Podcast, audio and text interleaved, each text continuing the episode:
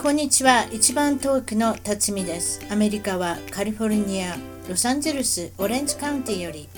世界中海外で頑張っている日本人の方々と楽しく本音でおしゃべりをしていますアメリカに来て早いもので28年が経ちました私の小さな番組を応援してくださいゲストの情報も満載ホームページウェブサイトは一番トーク .com 一番トーク .com からお楽しみください海外からの役立つ情報です。やる気がない、続かない、やることがわからない、大量の宿題、受験の不安、親のサポート方法、成績をもっと伸ばしたい。そこでスカイプを使っての家庭学習カウンセリング、フランスはパリの塾長こと、リゴ智美さん、大阪で長年進学塾、早稲田の森を経営、数々の受験生を合格に導いた必勝法、親子でストレスが本当に減りましたと大好評。海外の方は現地校と補修校の掛け持ち、また日本で受験を控えている方、要領よくできる自分に合った学習法で成績を伸ばす。今すぐともみさんとスカイプで無料親子カウンセリング。申し込みは日本、海外より LINE から、トムともみ TOM、TOMOMI、アメブロまたは Google よりオンライン親子カウンセリングともみで検索。オンライン親子カウンセリングともみで検索。詳しくは一番トーク .com 海外情報より一番トーク .com それでは今日の一番トークはマレーシアに5年シャアラムより京子さんに来ていただきましたこんにちは京子さんこんにちは。よろしくお願いします。京子さんでいいんですか私読んでいいんですね、そういったはい呼び方で、はいはいあの名字は別に言わなくていいんですね一応確認しておきます、はい大丈夫ですそうですかそれであのいきなりなんですけれども、まあ、一番トークで一番おなじみになってるトップ5っていうことなんですけれどもはい。今日のトップ5はトップ5よりも多分多いんじゃないかと思いますけれどもこれどんどんマレーシアのあるあるをやりましょうかね。はいはい。了解です。そうしましょうかね。まあマレーシアって楽しそうなとこなんでね、まあたくさんあるっていうことで、とりあえとりあえずいろんな文化が混ざってるのでね、はい。その主だって私たちが一番慣れ親しまない文化の中で、特にイスラム教っていうのがあるんですけれども、はい。あのどれぐらい何パーセントぐらい占めてるんですか、このイスラム教の方々は。えーとですね、ええマレー人の数が確か60%か70%結構いますね。い半分以上じゃないですちょかっと。今うろ覚えですけどね。ええええ、はい。マレー人のそんなもんですか、は60%いだいたいね。それでこどのうですかね。はい性格がどんな感じですかなんかそのマレー人全体っていうんですかこれはイスラム教徒の方だけですか怒らないえっておーっしとゃマる、レー人はほぼイスラム教徒なんです。そうですね。マレー人が67%。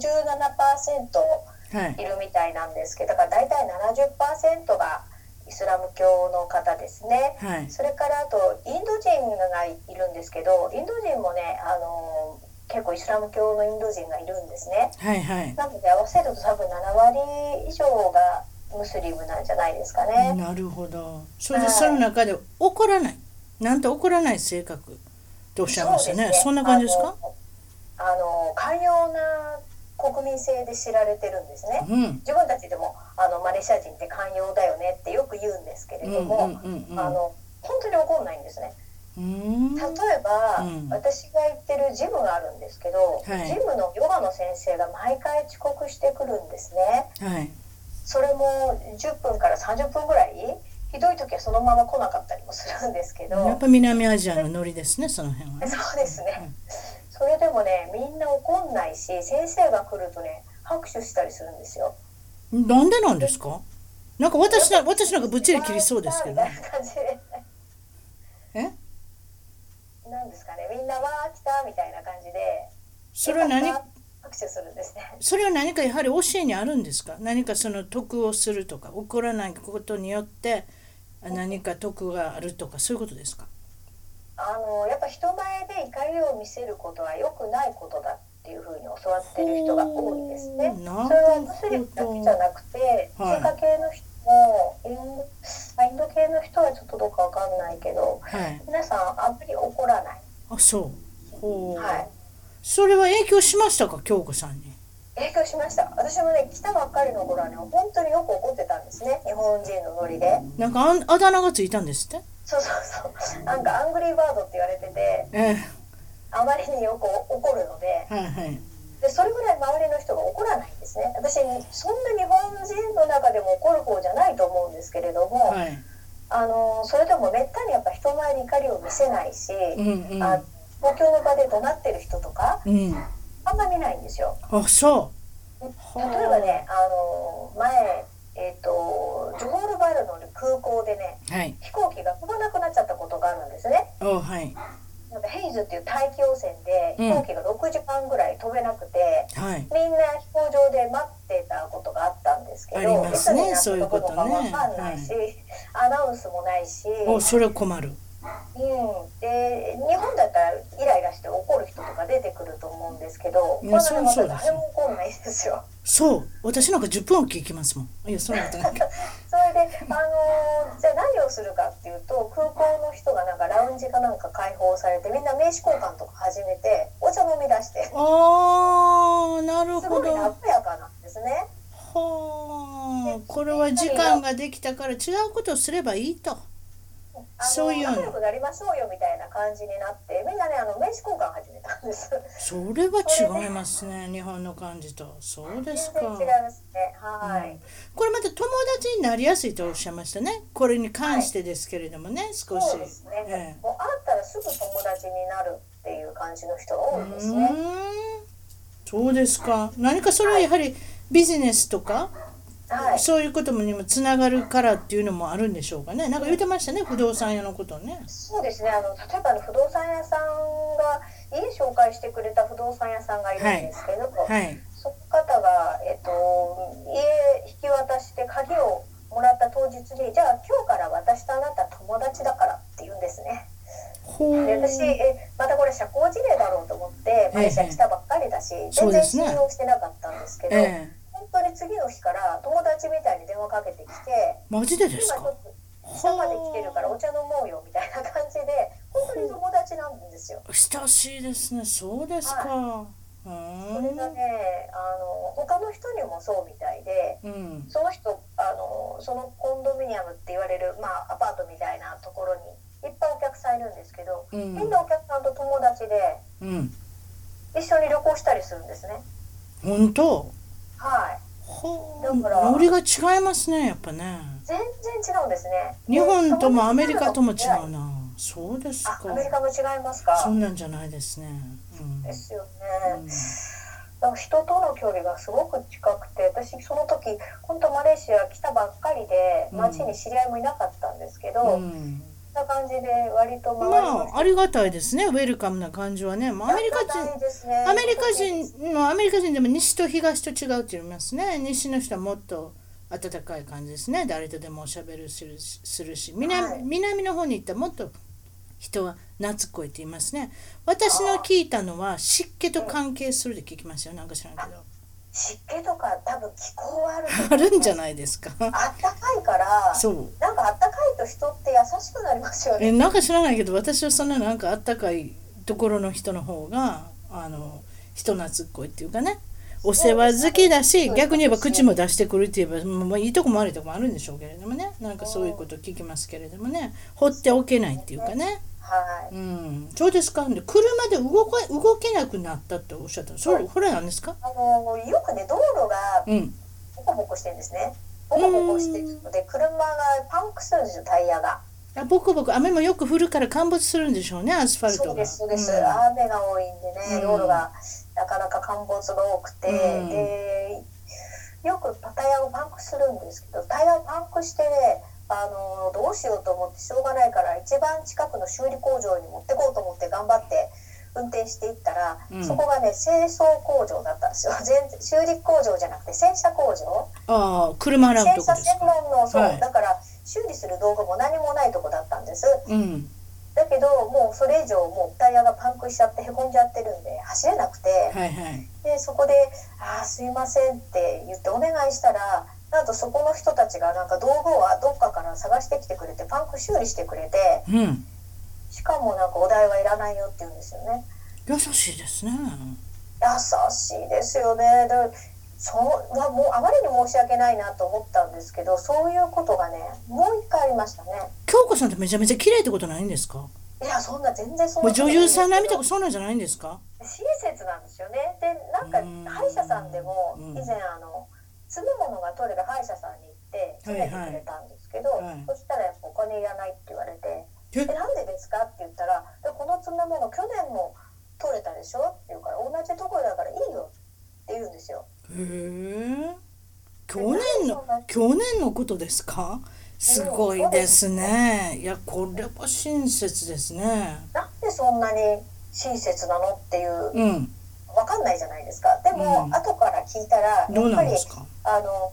マレーシア人って特にムスリムの人って自分が人に優しいこととかいいことをしたらそれが巡り巡って自分に返ってくるっていうのもすあごくなるほど多いですね。はあなるほどねそういうことですか、それで気前もいいんですかやっぱりそれとちょっとか関もいいですね。ちょっと関連して特にますけど本当ですね。なんか中華系の方とか、うん特にそうですけど、うんあの一緒にご馳走してもらう機会は本当に多いんで。うん悪いのでこちらもやっぱりじゃあまとめて今日はここは私のおごりでってやるようになりますねうんうんそやうっぱ伝染するんですよねはあなるほどあねとはねマレー語のねマレー人の人にねちょっと日本語をボランティアで教えたことがあるんですけど、はいそしたらまあ豪華なディナーに連れてってもらった上になんか豪華な服までもらっちゃってうんあの好きな服選んでいいからって 服屋さんにマジでですかなんか損をさせないんですね結局ねなんですかねなんかとにかくは相手何にか相手が喜ぶことをしようって一生懸命考えるはあはいはいはいはいはねいそれでまた人を雇うのが安いんですかマレーシアっていうのは何何かし安らいですねとても安いと思います例えばひ子供を見ててもらう子守ベビーシッターを雇うとかはい安いしあとあのメイドさんがあのメイド文化があるのでマレーシアシンガあポーールはいはいはいそうですね、はいあははいあの家事とかはメイドさんにやってもらう人が多いんですけどいはい意外にねあの、まあ、メイドさんとのトラブルももちろんあるんですけどメイドさんにも親切な人が多くてはい知り合いとか例えば海外旅行する時メイドさん連れてったりね、あそれも聞きますねう、うんんはあとあのー昨日も新聞で読んだけど心臓病になったメイドさんのために寄付を集めてる人がいたりとかあ何ですかねやっぱし働く人に対して親切にしないといけないって強く思ってる人が多いですね。うんあとやっぱチームワークってことでしょうねそういう意味でチチーームムで子供を育てるとかチームワークでそう家です事ねをしてもらうとか、まあなんかそういうふうなことがあるんじゃないですかあとそれもだあると思います。それでなんかおっしゃってたのはお母さんお父さんが旅行行ったりするのもベビーシッターを雇ってその寝泊まりしてくれる人も雇えるんですか、そうですね。あのー結構旅行する人が多いんですね。マレーシア人旅行が大好きで、はい、海外旅行に行く人がとっても多いんですね。はいはいで大体皆さん長期の2週間とか3週間とか海外旅行に年に23回とか行ってすごいですね長いですねはすごいですよい、うんびっくりしますよでその人たちがまあ子連れで行く人もいるんですけれども子供はもうメイドさんに任せてうんもう両親だけで行くっていう人も結構いますねうんそれ安いもう当たり前安い安いっていうのは例えばあの京子さんは何あの誰かにお手伝いしていただけるしてもらってるんですか実際まで家事とかなんとかって、お掃除私ともあか。の1週2週間に1回だけですけれども、はいあのメイドさんに掃除だけ頼んでいて、えーどんなもんですかだいはい、大体1回1500円ぐらいですかね、払って1回1500円はい、これは安いわあそそううですね、はあのあなたの、まあ、住居っていうか何ベッドルームぐらいあるのか知らないけれども何ベッドルームぐらいあるんですか細かいですね私も大阪人なん で、どどんなもんの大きさで1500円なんでい。す3部屋あるんですけど、三部屋三3部屋で、ねはい23時間はいるでしょお掃除のためにそうですね、2時間ぐらいかけてると思い2ます。時間ぐい。らいでそれははい安いですね、そしたら雇うっていう気にもなりますもんね、はいそうですかは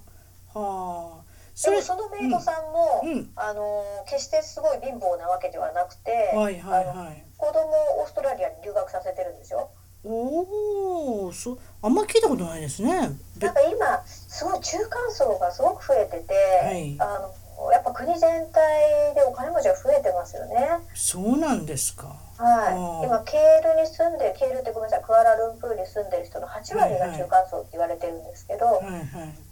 みんなあのーそうです多分私より日本旅行してる人の方が多いですね本当ですか。北海道とか九州とかもう大体みんな東京には1回行ってる感じですよね本当。そんというか景気がいいんですね。景気がいいというか多分旅行にお金を使う人あまあそういいう、う文化なんでしょうね。はい、それでその英語を喋る人もいっぱいいる。それをマン、はいマングリッシュっていうんですか。マレーシアのママンングリッシュ。はい。ていうんですかあのマレーシアってちょっとあの英語が特殊でして、うん。あのマレー語とかそれからタミル語とかそれからはいホッケン語とか、い、ろんな言葉を混ぜて英語を話す人が多いんですね。はい。だから例えばマカンっていうのがあのマレー語で食事するって意味なんですけど、まあかん。はい。はい、でレッツマカンラーとか言うんですね。だってこうご飯行きましょうよとか言うなんとかラーってよう聞くなこっちのアメリカではいも。それはマレーシアの人ですか。そうですねマレーシアシンガポールの人って結構「ラー」とか「ね」とかを語尾におつけるねーもつけるんですかラーとか「オッケーね」とか言うんですけオッど、ケーね。はい。はい、これがあのなんかマレーシアっぽいんですよね。ではなんかこう日本人だとなんかこう日本なまりで喋るの恥ずかしいって意識があるじゃないですか。あ。うん。それが多分こちらの人って逆でなんかマレーシアに来たんだからマレーイングリッシュを喋れないとダメだみたいなところがあって。うん。例えば求人広告で面白いなと思ったのはマングリッシュが話せる人っていう求人広告があってあそれは面白いですね。 地元のあのメディアなんですけど、うん。あの要はイングリッシュじゃダメでマングリッシュが喋れないとダメだよと。うーん。なるほツイッターで人気のね、あの人なんかもやっぱりこうマングリッシュがすごく面白いんですよね最後にちょっとマレー語のオチを入れたりとかして笑いを取るみたいな、 ど。その場合はラーとかナーが入るわけですか。えーとまあ、それだけじゃなくちょっとマレー語を入れるんですねマレー語の単語を混ぜるとあのそう若い人に言わせるとマレー語の単語を混ぜるとなんかのんびりして可愛い感じが出るんですってはあ、そうでそでれすがなんかこうマか。レーシアっぽいんだそうなんうですね、ーん、なるほど、いろんな言葉があるんですね。そうですか。それで聞いたのは、雷が雷が落ちて死ぬ死亡事故が多いっておっしゃった。やっぱりはい雨はいが雨が降るっておっしゃったけれども、やっぱり雷ですよね。雷がねむちゃくちゃ多いんですねうん。はい場所によっては年間200日以上雷が鳴るって場所もあってそれはすごいですね。あんまり私嫌いですから、なんかあれですけど、ちょっとビビりますけど、雨季とかだと毎日のように夕方になるとバリスバコリ。ールみたいな雨が降るんですけでどバリバリバリバリって音もすごいでしょ、はだって落ちた時の音ってすごいじゃないですかすごいですね。そうはあ結構雷が落ちるんですよね。木に落ちるんでしょああいうのってねはい、木に落ちて、この間も木に落ちて亡くなった方がいましたうね。だから、ーん雷は結構危ないですね。まあどんどんいいこともありますけれどもその雷にも、まあ、雷が落ちるのはもうそれは運が悪いとかなんとかってことでしょうけれどもなんとひったくりが多発してると、これはどこでもですかそうですね。治安はね、あんまり良くなくてですねう。んあの、ひったくりは割と日常茶飯事って感じですね。どういう手口なんですかあの例えば車から降りてスーパーマーケットに歩いてる途中で2人組のバイクがこうスナッチングって言って、はいはいこう持ってるバッグをさっと取っちゃうみたはいいな、はいはいそうはいうい手口とかあとなんか最近パラトっていうなんか長い刀をですねえ持っ刀てはいあの車からなん車になんかトントンとかやって、はい車から降りてきた人を脅してお金取っちゃうとかそれはどこでもですかで実際問題京子さんは危なくな危ない目にあったとかそういうのはないんですか私自身は一度もないんですけれども私の友達でそういう目に遭った人は結構いますね5本の指じゃ足りないですねということは何あの歩けないってことそうでもない歩かないですね歩かいないのはいあの地元の人は歩くなって言いますねあなたの家の前からちょっとタバコ屋さんじゃないけどちょっとなんとか屋さんみたいな例えば3分ぐらいの距離でも歩かないあなた歩かないですねあ全部車はい、危ないんで。車運転してどっか行くっていうことですかそうですね前はね歩いてたんですけど、うんやっぱり地元の人ね話を聞くと危ないから歩くなとど短う距離でも歩くなって日本大使館でもねやっぱそう言ってるんですよ短距離でも歩くなうんそれはそれで難しいですねそうですかそれタタクシーがまた信用できないとおっしゃった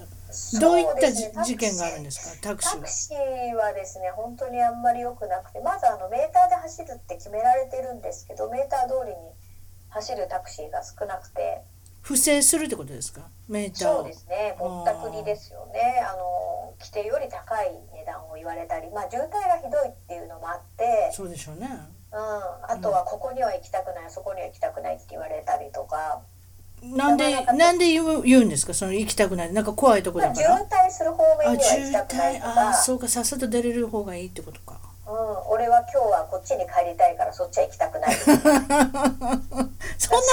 シーの人にそんな注文つけられても難しいですね私たちねそうなんですよ私空港からタクシー乗って途中で降ろされたことありますよ、マジでですかうん、そっち行きたくないってなんやそれでであなたどうしたんですかそこからでその代わりなんか俺の兄弟の車を呼ぶからそっちで乗れって言うんですよほんでどうしたんですかあなたそっちに乗ったんですか乗りましたよしょうがないですよねすごいなそれはそれですごいですねあ本当にそれはねどうなることかと思いましたよねうーんもうだってそうですもう乗っちゃっかてるのに途中でそんなこと言われても困るじゃないですか確かにあとやっぱこれに関連してですけれども今アメリカでもたくさんありますけれどもウーバーっていう会社が出てきて、普通の一般人がタクシーの運転手さんになって、ねちょっとあの小遣い稼ぎができるっていうやつなんですけれどもこれに関したら、もう前もっていくらいくらであのお届けしますよっていうその見積もりを立ててくれてねそれではいチップも取らないんですよねだからなかなかはい優れた会社であるんですけれどもそれがなんとマレーシアで流行ってきてはるいんです大よ、人気なんですよいそれ人気出るでしょうねそんないい加減なタクシー会社ばっかりだったもうら本当そんな感じなのでほとんど恐怖じゃないですかいや本当恐怖ですよねねえタクシー乗って無事に行けるかどうかわかんないじゃないですか確かにはい難しいですね、そうですかそれでその豚肉が食べれないお話ねちょっとしさせていただきたいんですけれどもはいえっと、豚肉っていうかマレー人は基本的に豚はとても汚いものだと思っているのでどれぐらい汚い方に思ってるんですか日本人でいうとこのゴキブリと同じだと思えばいいすごくわかりやすいおとお思うはいはいはいはいはいだからマレー人と一緒に食事している時に目の前で例えばとんかつとかを食べるのもダメですねベーコン食べたりするのもダメだし見せてもいけないはいはいはい、あと例えばその前問題になったフェイスブックに、はいあのパクテっていうやっぱ豚肉料理の写真を載せた人があの問題になったケースもありましたよね。うん例えばアイコンも使っちゃダメなんでしょ豚えっのと豚さんのそうアでイすねコンとかそれは、はいあのマレー人と話してる時にあの豚のアイコンとか写真を送ってもやっぱすごい失礼。例えばねそういうことねメッセンジャーとかチャットとかでそういうふうに間違えて送った場合は大変に失礼になるってことでそれで電子レンジで温めてもいけないんですか例えばはい、あのねマレーなんか言ってましたね人のそのハラルっていうあのイスラム教の戒律にのっとって、うんあの調理しなきゃいけないっていう食べ物があるんですけど、うんそういう台所とかももうきちっと決められていて、うんその汚いものは混ぜちゃいけないとあ決まってるんですね。そうするとその台所でも例えば豚肉を調理したことがある調理器具は使っちゃいけないんですね。だからそのハラルのレストランの台所にうっかり電子レンジでカツ丼かなんか温めちゃうとそうそうものどうしたらいいんですか使えなくなっちゃいますね。あそれも捨てるんですか捨てると思いますね。まあすごく厳しくうわて。例えばその輸送にしても、はいあのその豚由来のものと一緒に運んじゃいけないとかーはいあのものすごく細かく決まってて非常に厳しいんですね。お酒も飲んじゃダメなんですよねそうですね。だから例えば今日本の吉野家がこちらに進出してますけれども、はい今そのハラルを取ろうとしていて、そうするうんとやっぱりそのみりんとかも使えないし、んその豚由来ああみりんかお酒入ってるからあはあい。難しいないやそうすると本当に大変ですね。でも原料から一つ一つ全部チェックされますから、うん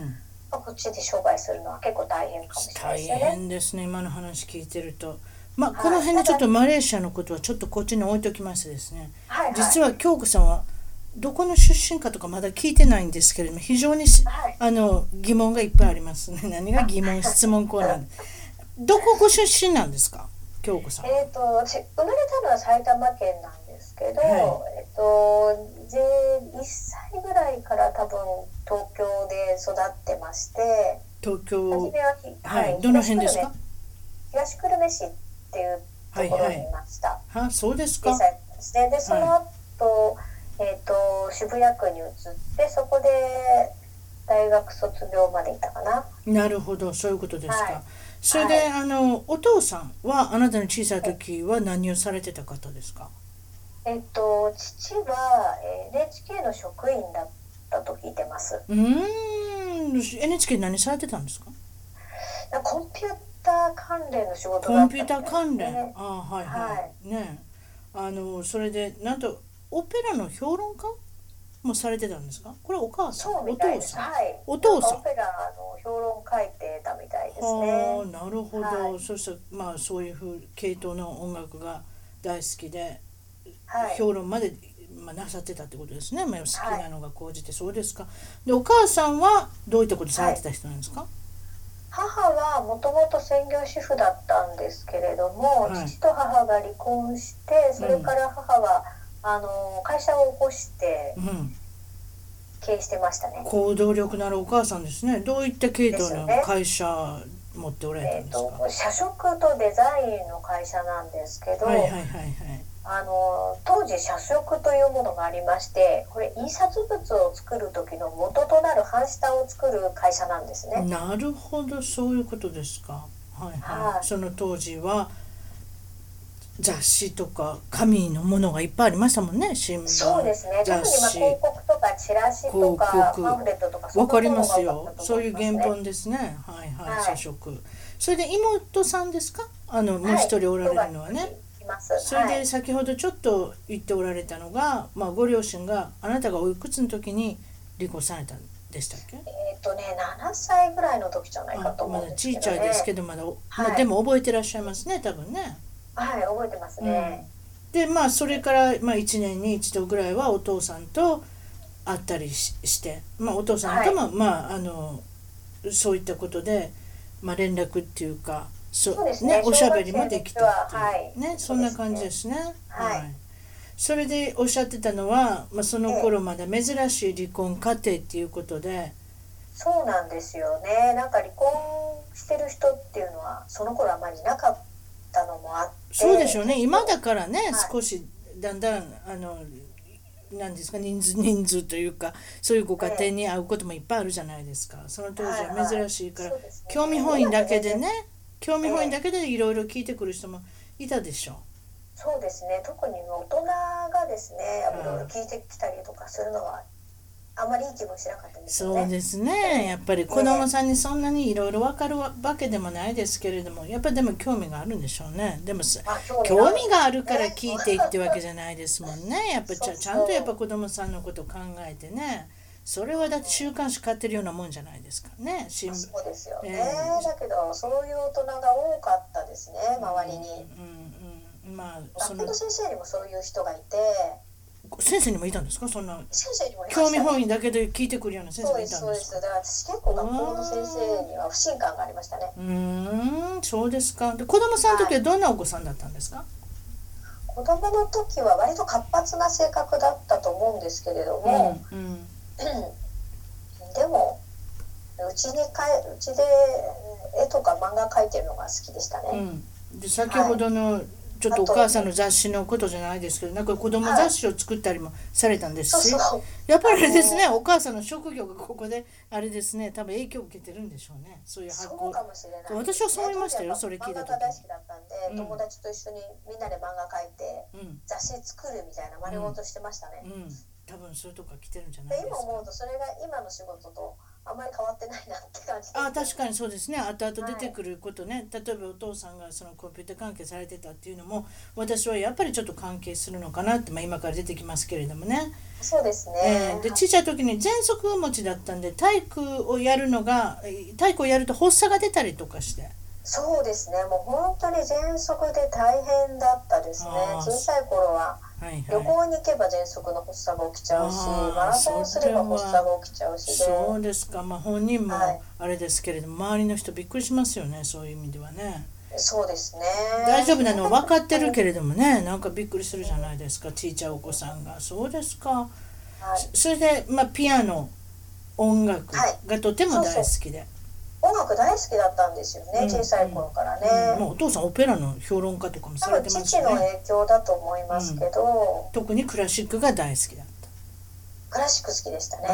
うんピアノが好きでしたねピアノ曲ばかりあ好きピでアしたノね自分でもピアノ弾かれてたんでしょ少しえそそうだ聞きねましたそうですかはいはいはい、はいそれでまあ中学校ではあのちょっと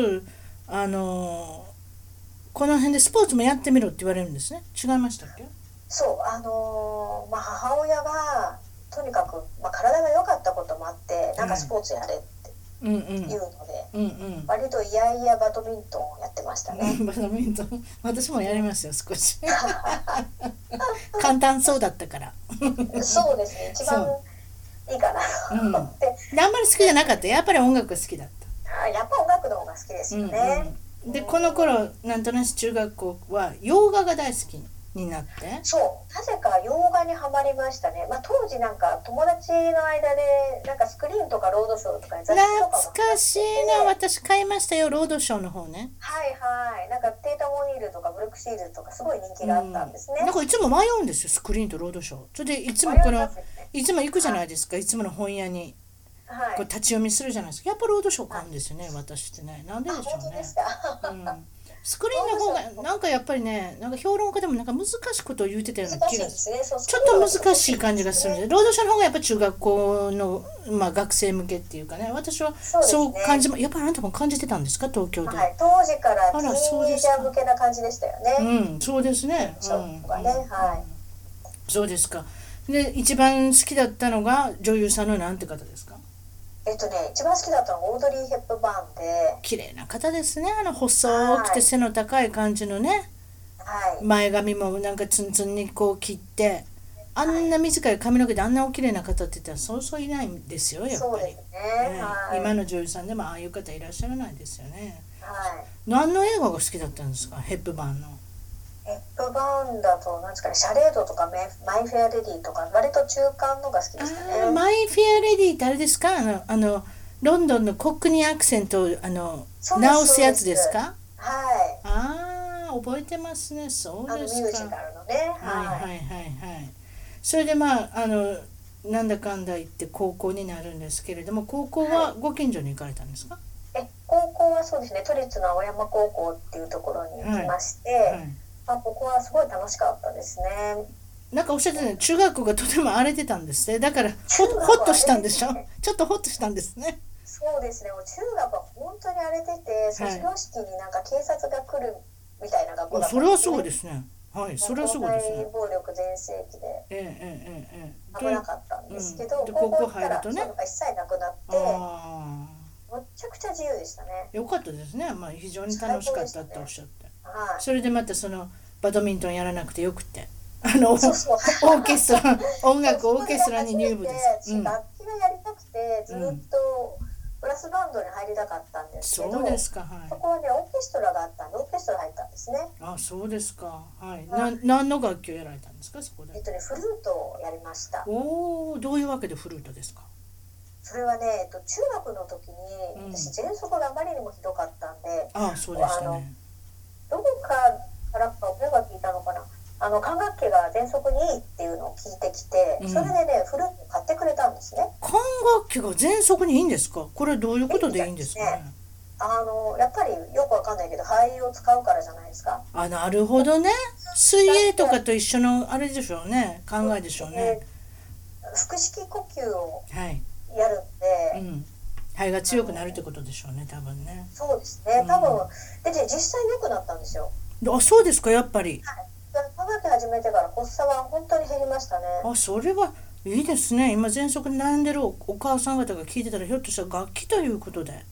それで例えばそあということは管楽器とかトランペットとかサキソフォンとかそフうルートとかそういう系統ですか全ていいってことはいですね、はい。結構ね、あの喘息を治すために管楽器始めたっていう人多いですね。ああそしたらもう皆さんご存知かもしれませんね私がだけが分かってなかったのかもしれませんねそうですただか本当にそれで喘息が治ったのかどうかは分かんないです。あのなるほどもしかしたら年齢的なもので、あ発年作が齢的なものもありますね少しね、うんええなのかもしれえないでえすよえね。え、そうだと思いますね年齢的にい肺っていうのは育ちますんでねだからはやっぱりこうちょっとあの10代に入ると全然違ってきますねお子さんはね。そうですうんうねん。でおかげで発作もなくなって、うんうんうんでうんあの楽器も楽しいし、うんそうすごいハッピーな高校生活を送ってそうですかそれではいもちろんこれそこからまた大学っていうことであの、は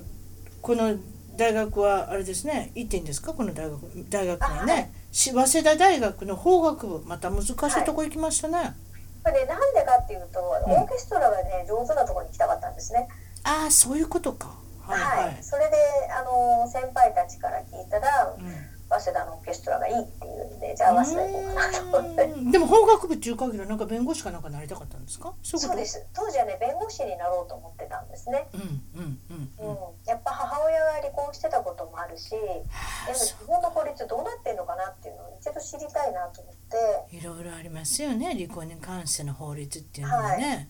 結婚よりももっともっと多いですね離婚の方がねそうですねそしたらやっぱそれを勉強したくないあそういうとこから来たんですね、はいあー大学入ってみたもののどうでした 大学はねつまんなかったですね言うてありますよねなんか面白くなかったね面白くなかったですねなんかあまりあまりみんな日本大学来ないんだって出席率がそう悪いなんですよまず大学にみんな来ないですよねガランとしてるうん、もう大きな教室になんかひどい時だと23人しか生徒がいなかったりしてそれひどいですね先生もねたまたまじゃないですね23人の先生多分そうじゃやる気じゃないですようんうんね、うんうんだからなんかで例えば授業の選択とかもくじ引きなんですよねくじ引きでで自分の好きな教科とかを取れるかどうかくじ引きにかかってるみたいな何 それ本当にそうで本当それでああなた面白くないけどこれどうするんですかなやっぱりでうん、あのーまあ、そこでもやっぱオーケストラに入るんですけど、うん、とりあえずはねええそうですねただそのオーケストラの練習が大変すぎちゃってですねほうそうですか週に3回ぐらい練習があるんですけど、いお金もかかるしああそれだでなんかまず言ってましたねまず何の楽器をするんですかそこでそうそうあのー大学に入って楽器をファゴットっていう楽器に変えるんですね大きな楽器ですよあれは、大きな楽器ですね、うんうんまた高いんですよそう大きいイコール高いんですねあれね、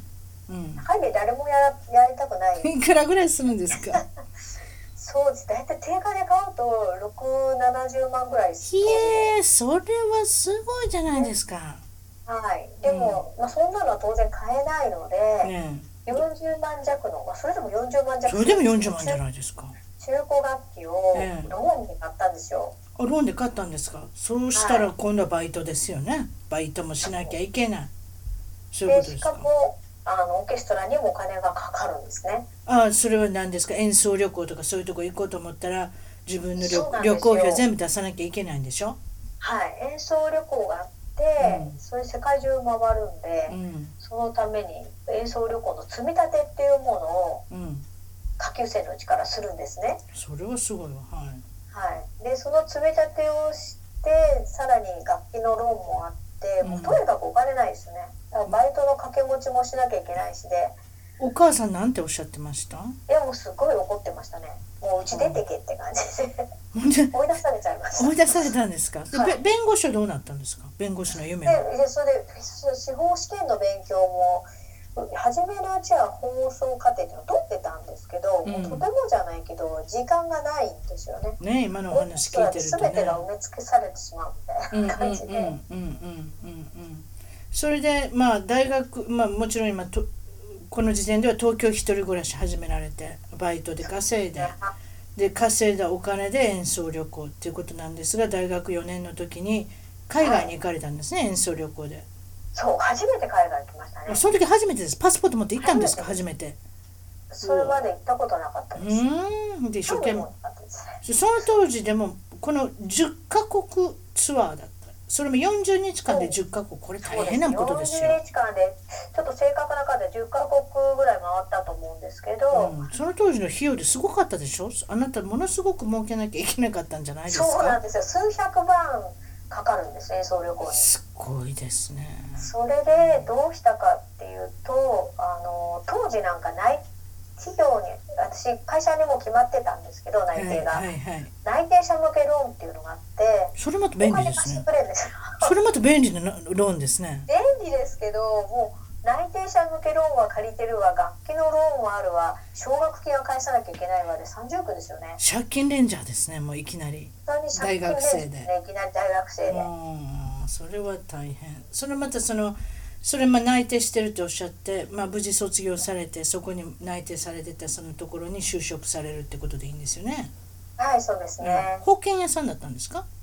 そう保険会社本会保険会社に入りましたいかがでしたか保険屋さんは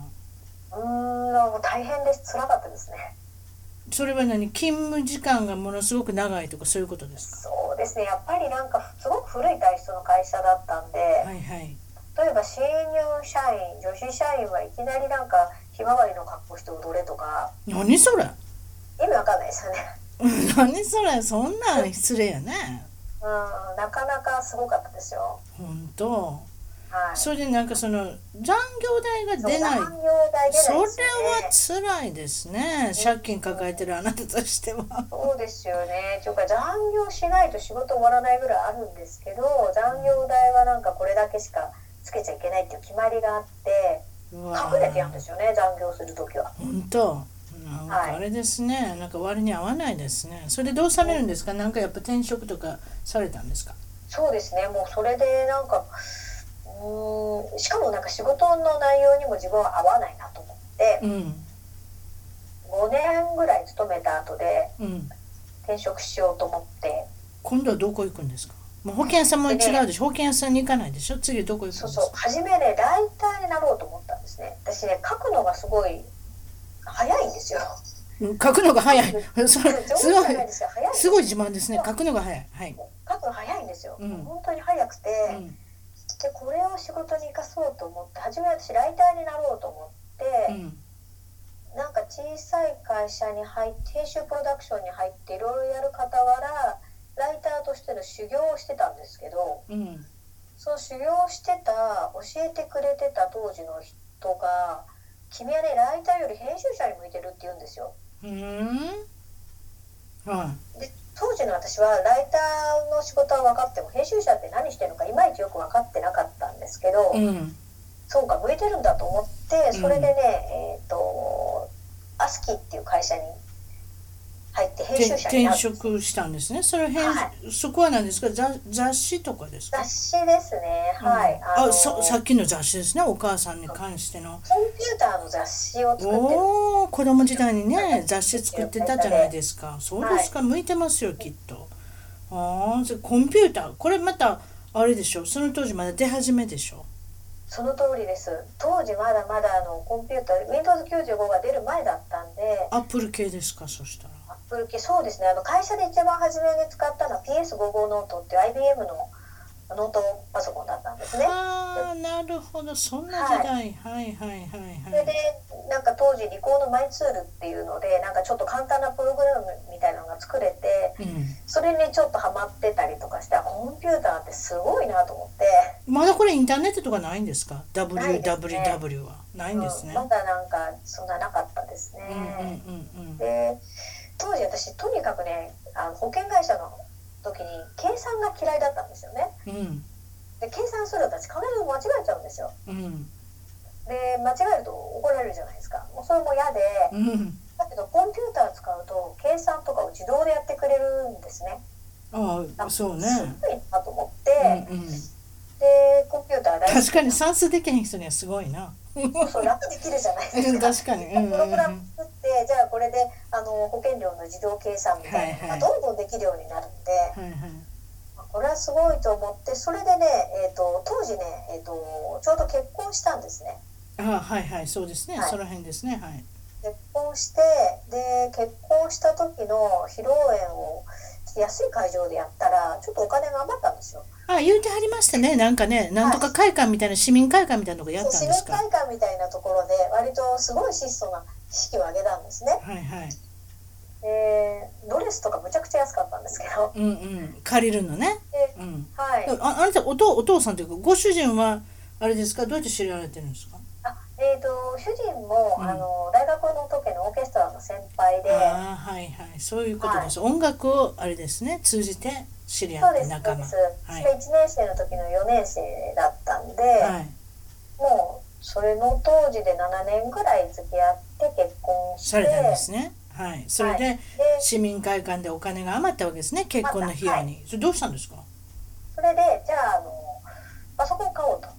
もうすごいな他余ったから絶対自分の好きなものはパソコンわかりますなんか私似てますね私そういうところにお金使うの好きなんでそうですかそうなんですよねいや当時はまだそんな買う人もなかなかいなかったんでやっぱ昔のパソコン持ってるだけすごいって時代だったんですね昔なんかワードプロセッサーとかの時代ですよ多分そそうので辺すそうですっみてんなワープロは持ってましたけどワープロでさ今出てきますね、はいその言葉がうあわのシャープの書院とーか出た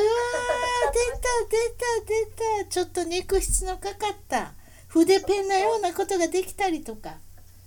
そうなんですねそういうふうあな、んなのシャープの書院、買ってたりああ、はいはい、わかりました。それでいくらでこう買ったんですか、マックを買ったんでしょ、 10結万ぐ局。らいですね当時の50万円またファゴットみたいですね。そうですねあなたどんって結構思い切ってあなた結構ドンって使うの好きですね。 そうですね貯めて貯めてドンで50万円でコンピューター、マック、その当時の。マック買った買ったはいそれどうしたんですかマック買ったらまあこれが楽しくて、うん。まあ、こんな世界があったのかって感じですよねこの頃にはまだインターネット出てこないですかなんかチャ見てないチャットのその、なんていうんですか、大元のようなものがあったっておっしゃったの。それはいつえでっとすね、かまだ当時はね、えっとニフティサーブとかインターネットの前のパソコン通信の時代でしたねはパソコン通信ではチャットをしてたと思いますそれもすごいですね今で、はいまだ今もチャットというものがありますがなんとその時代に1900何年ですかこれは、 1992、3年とかじゃないですかね。そんな時にチャッットというものがあったんですかありましたすごいですね、はそれでお友達も作られたっておっしゃったそうそう。でね、それはね、ちょっとその後で、インターネットが出た後ですね。あはい。インなるほどそうですか、ターネットが出た後に、あの当時そのアスキーって会社でパソコン雑誌ママックパワーっていうマックの製本誌にいたんですけど、はいはい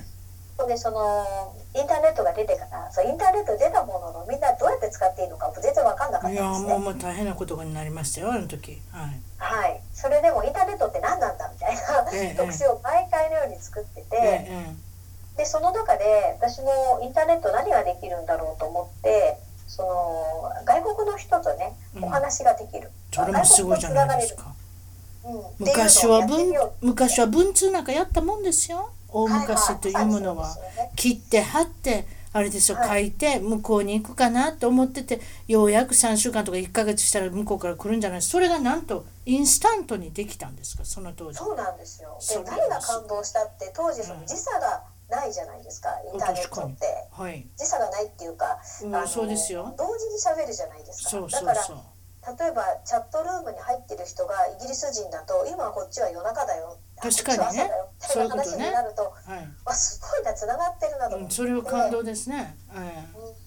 昔の国際電話がスカイプになった時私どんなに感感動したか感動しますよね感動とともにお金がぶっ飛んでいかないことにもう気づいてもすごい嬉しかったですもん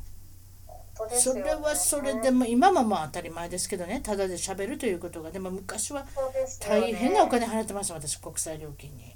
いやーそうでしょうね、うん当時は大変でしたよね外国ってやっぱすごく遠かったんですね当時ねそういうことですはいうんそうですねそれでそうあの言っておられたのは転職をなさる今度朝日パソコンっていうこれはあれですかこれも雑そ誌うですねはい雑誌に今度変わるんですけど、はいちょうどその頃かなそうですね朝日パソコンっていうところに変わりますそしてアップルの機器を感じられるなんとなしに次は PC が押してきてる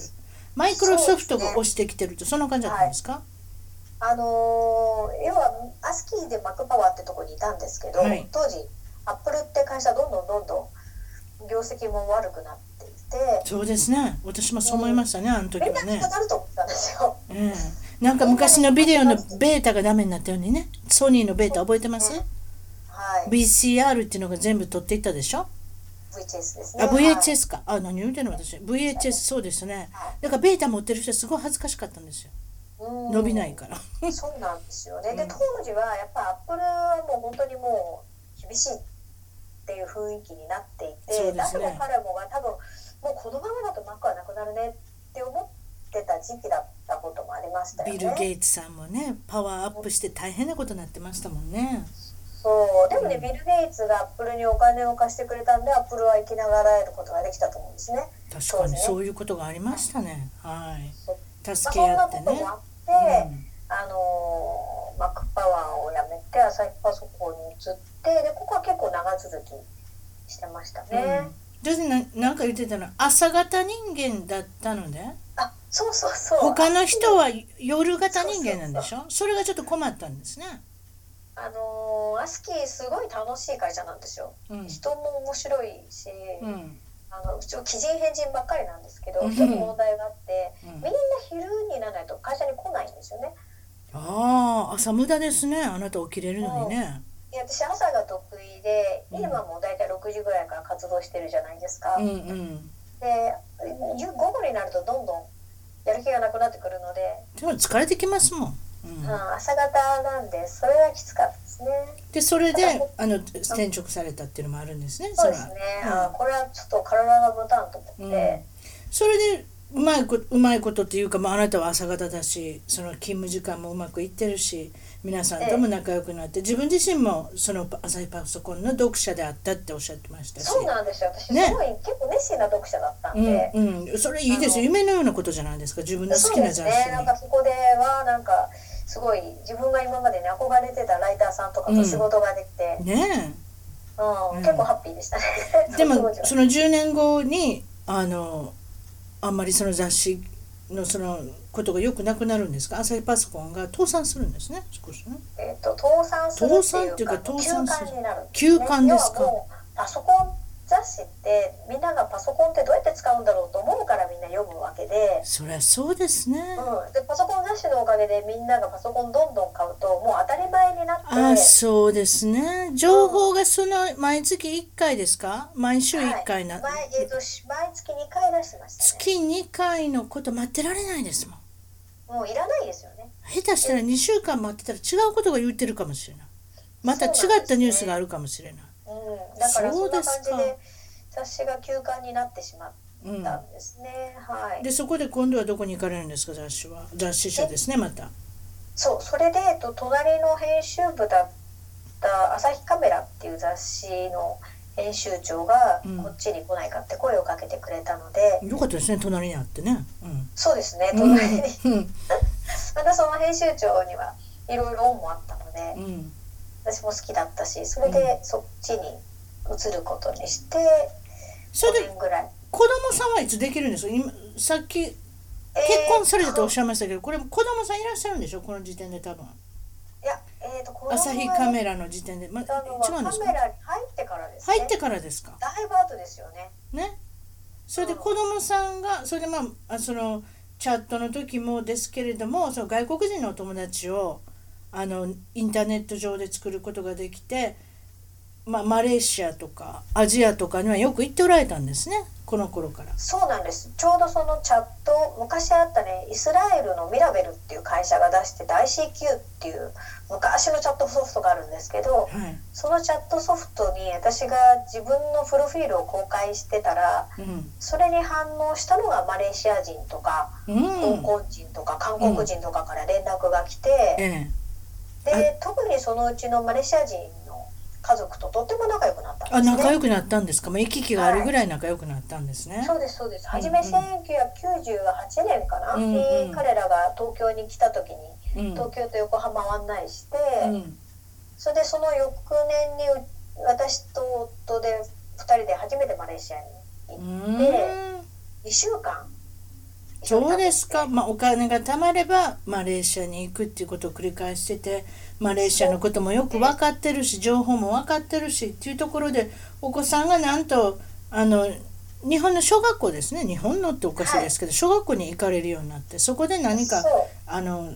そうですねなんかどどうなるんです小か学お子さんが校があんまり好きじゃなかったですね男のお子さんね息子さんね男のはいはい小学校行きたくないって言い出してああそれ辛いですね親言われたら明日学校行きたくない毎って朝毎朝行きたくない、うわー大変ですわうん、で本当に行きたくないんですよねもう前日の夜から泣いちゃうしなんでなんでしょうねなんかねたの楽しくなかったみたいですねできすぎるんじゃないですか頭がもうつまらないんじゃないですかあまりにも幼稚でそんなことないないんですか幼稚ってことはないと思う質問ができないんですよね今の学校って質問しちゃダメやろあの習ってないこと聞いちゃいけないみたいですねだから習ってないこと聞いても教えてもらえないみたいでうやっぱーりん子供って疑問が次から次に出てくるじゃないですそかれが一番素晴らしいことであるわけですよ子供っていうのは知りたい知りたい気持ちが勉学につながっていくわけです学習法になっていくわけですよそうじゃないそうですなんかですよねで、うん保育園の時まではやっぱ保育園の先生たちは何でも答えてくれたしもちろんうんで本人もあの博物館とか行っていろいろいろんなボランティアさんとかに質問するようになってたんでもう分かる分か学校にるいた途端にそれができなくなったのがわ多かる分すごい辛かったと思います質問することいつも一緒やしねそそういう感じのことを覚えてますわううんんだから結構うるさいっうん分かる分てか感るじで怒られてばっかりいたみたいですね。はあそれでどうするんですかもうそれでうん、でその前からもともとそのマレーシア人の家族から一度子供できたらマレーシアに来たらとは言われてた連んでれすてよおいでっていっぺん見せてみなさいって、そうですね、うんうん、ななんでかっていうと当時からの韓国人がですねマレーシアにあの親子で来るのがすごい流行ってましてありますよこっちでもアメリカにいてたらあの親子で留学してる人いっぱいいます親子よで留学するんですよあのね韓国人ね英語を韓国で学ぶよりも安いんですってこっち来た方がアメリカの方が、その方がそう言ってましたよえーびっくりですたたまたま私が喋った人がそうだなんかだからお母さんと息子さんとかお母さんと娘さんがこっちにも来てしまうんですよそれでもう住んでおられるんですよねで実際友達の韓国人もやっぱ子供を南アフリカに留学させてて、はいはいはい、でそのマレーシア人の家族からは今韓国人はいっぱい来てるのに日本人は全然来てなくて、うんでも日本人も少し英語やった方がいいんじゃないのって言われたんですね。ほうまあ言えてますそけれどがねじゃあということ中学はぐらいになったら行こうかなと思ってたんですけど、うんうん、もうで子供も学校嫌だっていうしじゃあ京子さんはもうこれはもうご主人にも行って私たち2人で親子留学に行ってきますじとゃあいまあう1ことですか年ぐらい行こうかって感じで学校の先生にはあそんな感じなんで1年ぐらい行きますって言って行っマレたんでーシアにす来かたんですよ。どうやって学校とか選ぶんですかどこ住んだらいいとかどそういうのもちゃんと教えてくれたんですかががあのそう友で達すねが。当時は初めは中華系の友達とかにいろいろ学校の評判とかを聞くんですけど、うん、でも結局入れてくれないですよね全然英語ができないんで、あなるほどあまりにもゼロだったら難しいですよね。うん、何にもやってない英語ゼロの子供って、えええこっちだともうあの小学校前うんに読み書きできて当たり前っていう感じで学校ええにあ入るんです確ね、かにそうしたらどうしたらいいんですかだからあの入れてくれる学校を探して入るしかないですよねありまし初めはねたありあったでしありょましたありましたはいああのー6歳7歳だとまだありますねうーんもうちょっと上になると厳しいってことですかやっぱり。厳しいと思いますね。こあーうそうですね。小学校高学年ぐらいになると結構断られちゃう学校の方が多いかもしれないですね。そういった中にだったら日本人の人とかいません少しやっぱり日本語が喋れたりとかそういうのできないんですかえっ、とね当時入った時は日本人が誰もいない学校に入ったんですけど、はい。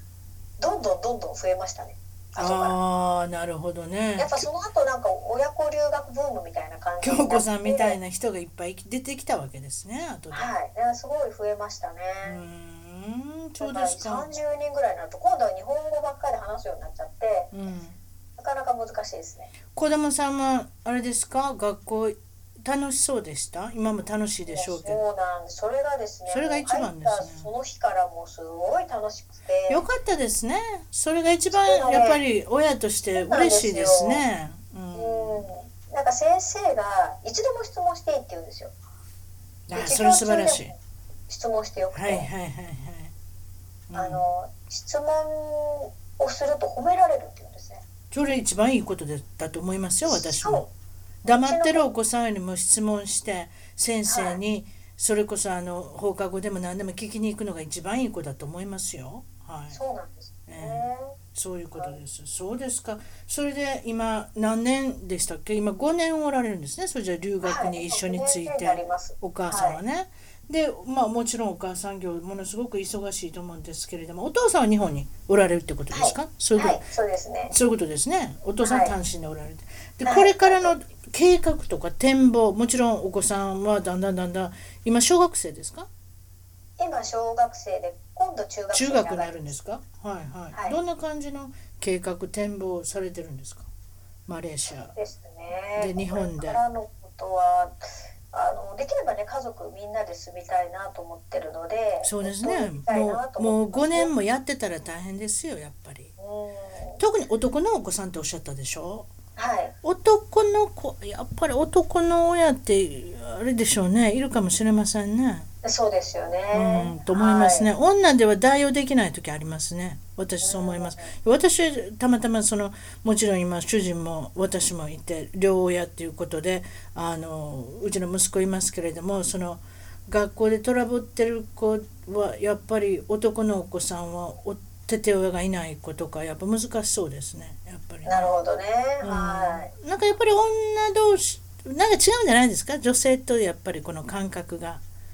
うんうん、多分思春期になったら女親だけだと難しいかもしれないそうですよね。私そう思うあの10そう要するに2桁になったらねまだ8歳9歳ぐらいはいいんですよお母さんにハグしてからバイバイ行ってちょうだいってまだハグする時はいいんですよでももうこ他のお子さんに見られたくない時ってあるでしょハグとかそんなお母さんがバイバイしたとかそういうふうな年になったらちょっと難しくなってくるそれまでですそうですねはいいんですけどそうですねねはいだからそうなると今度やっぱり男親がいるとまた違ったことがね男同士の会話であったりとか例えばうちの子だったらスポーツ一緒に見てこれがなんやあれがなんやっていうのはお母さんでは代用できなかったりするんですね。